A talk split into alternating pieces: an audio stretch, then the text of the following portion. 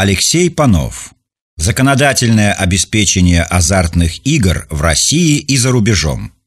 Опубликовано в журнале «Российский судья» номер 9 за 2011 год. В статье автор раскрывает особенности правового обеспечения азартных игр в современной России и за рубежом, приводит данные судебной практики, предлагает внести изменения в законодательство об усилении ответственности за незаконное проведение азартных игр.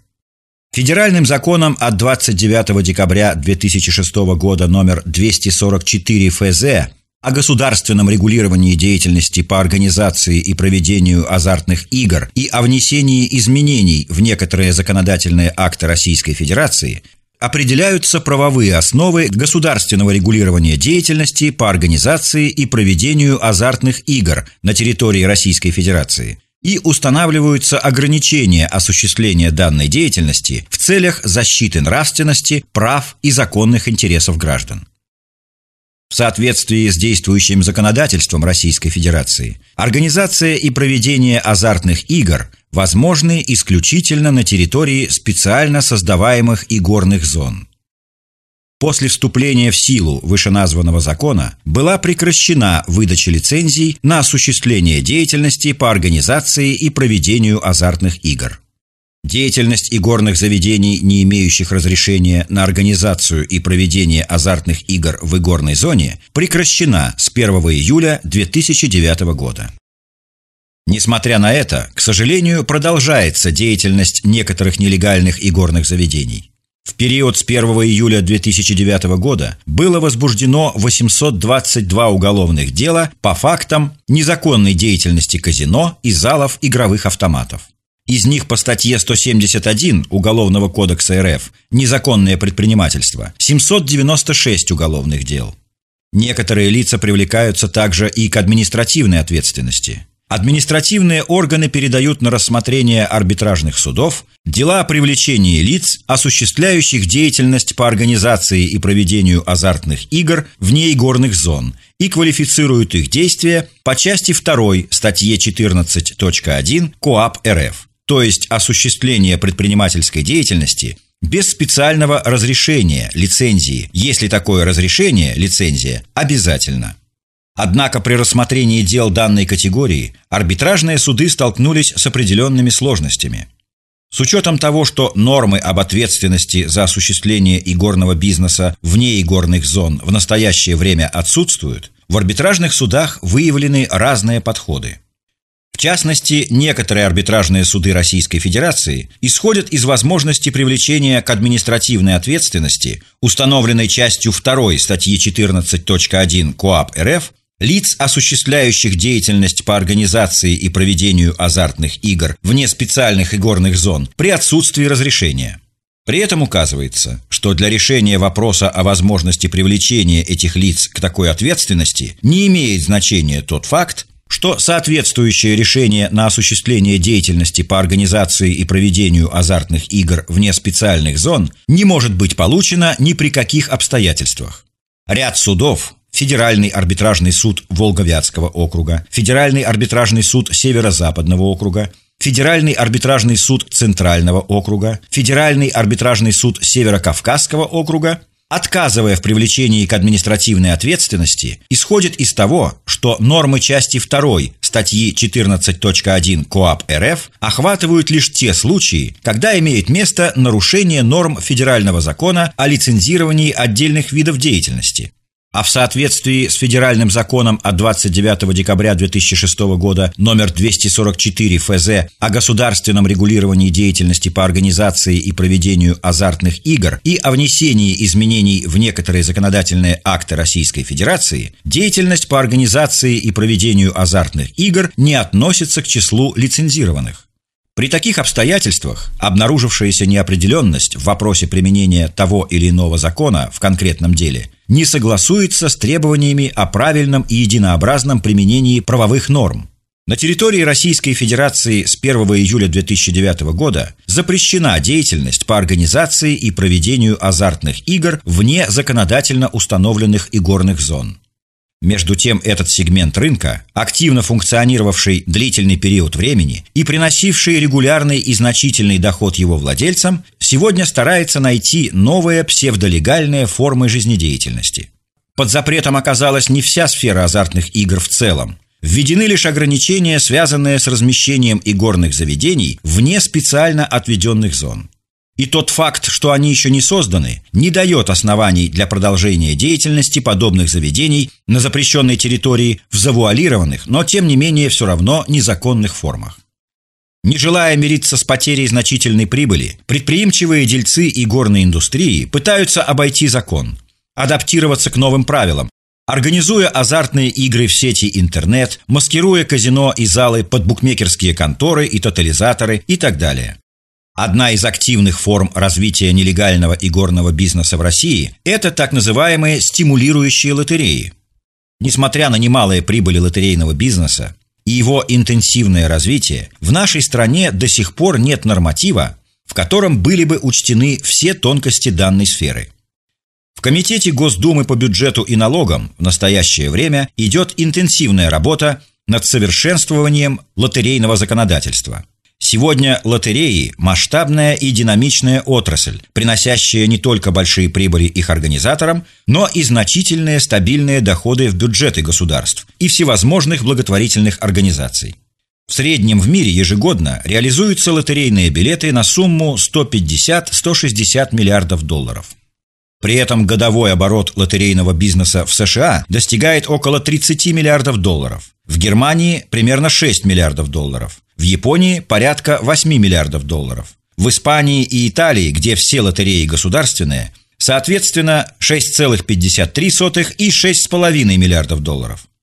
В большинстве стран лотереи являются дополнительным источником финансирования социальных расходов, реализации культурных и спортивных программ. Так в Италии около 15% выручки от продажи лотерейных билетов идет на социальные нужды и около трети в доходы бюджета – в скандинавских странах, как правило, именно за счет доходов от игорного и лотерейного бизнеса финансируются органы социальной защиты. А в Финляндии весьма значительна доля поступлений от государственных лотерей в бюджет спортивных организаций. Таким образом, доходы от лотерей позволяют государствам удерживать налоги на более низком уровне и реализовывать многие спортивные и гуманитарные проекты. Практически во всех странах лотереи проводятся под государственным контролем, предусматривающим четко регламентированные правила, нормы ответственности и порядок проведения лотерей. Все лотерейные компании, и частные, и государственные, публикуют финансовые отчеты о своей деятельности, в которых указывается, сколько денег поступило в фонды государства и на что потрачена прибыль. В России долгое время отсутствовала действенная система контроля лотерейного бизнеса а участие государства сводилось главным образом к выдаче разрешений и регистрации правил проведения лотерей. Президиум ВАС Российской Федерации 5 октября 2010 года по делу номер 5889-10 рассмотрел вопрос о том, может ли в соответствии с действующим законодательством организация азартных игр под видом проведения стимулирующих лотерей квалифицироваться как административное правонарушение по части 2 статьи 14.1 КоАП РФ «Осуществление предпринимательской деятельности без специального разрешения». Действия, которые расцениваются как азартная игра, осуществляемая вне игорной зоны без специального разрешения, будут квалифицироваться по части 2 статье 14.1 КоАП РФ.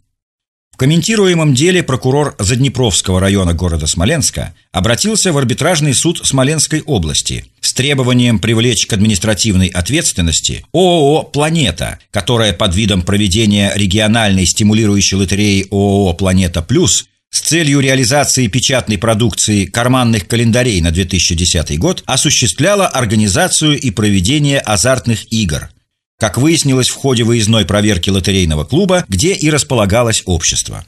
В арендуемом помещении общества проводилась бестиражная стимулирующая лотерея без выпуска лотерейных билетов, без следующих субъектов Российской Федерации – Алтайский и Приморский край, Калининградская область, Краснодарский край и Ростовская область. Осуществление деятельности помимо этих территорий запрещено. В пределах этих территорий еще можно было привлекать правонарушителей, осуществляющих деятельность без специального разрешения. Но ведь таких зон всего пять по всей территории России, а правонарушения происходят по всей территории государства. Проблема сегодняшнего дня в том, что не был разработан механизм пресечения данной запрещенной деятельности – поскольку подпункт 77 пункта 1 статьи 1.7 Федерального закона от 8 августа 2001 года номер 128 ФЗ о лицензировании отдельных видов деятельности, согласно которому деятельность по организации и проведению азартных игр или пари, в том числе с использованием игрового оборудования, кроме игровых столов, подлежит лицензированию, утратил силу с 30 июня 2009 года, а пункт 2 статьи 14.1 КоАП РФ остался в неизменном виде и по-прежнему устанавливал санкцию лишь за осуществление предпринимательской деятельности без специального разрешения или лицензии, если такое разрешение или лицензия обязательны. То есть лицензирование данного вида деятельности было отменено, в связи с тем, что данная деятельность попросту была запрещена на всей территории России, кроме нескольких субъектов. Но никаких изменений в основной документ, устанавливающий санкции за нарушение в данной области, то есть в КОАП РФ, так и не было внесено. Таким образом, изменения, носящие вроде бы положительный эффект с любой точки зрения, оказались однобокими из-за чудовищного пробела в праве, созданного подобными изменениями. Изложенная судами в настоящем деле правовая позиция о том, что деятельность по организации и проведению азартных игр вне игорной зоны не может быть квалифицирована по части 2 статьи 14.1 КоАП РФ, отражена в постановлениях Федерального арбитражного суда Северо-Кавказского округа от 16 февраля 2010 года. Федерального арбитражного суда Северо-Западного округа от 6 мая 2010 года, Федерального арбитражного суда Волговятского округа от 12 апреля 2010 года.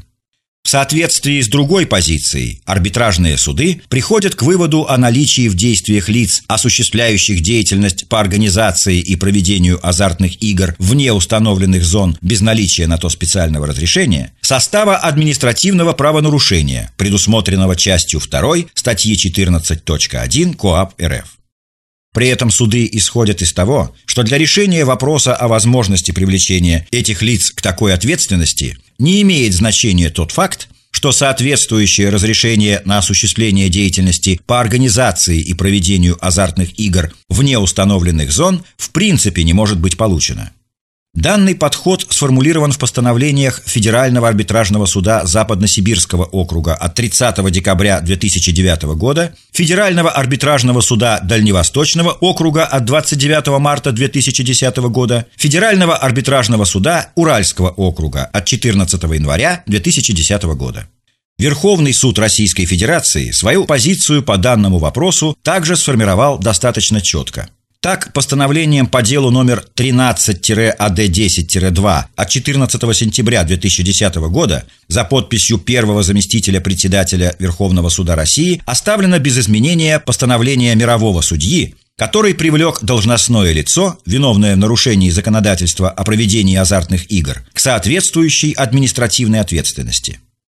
Конечно, многие юристы могли бы возразить, сославшись на то, что толковать расширительно и произвольно норму права мы не можем, поскольку эта деятельность попросту не подлежит лицензированию, а уж тем более вне игорных зон. То есть нет состава правонарушения, предусмотренного пунктом 2 статьи 14.1 КоАП РФ.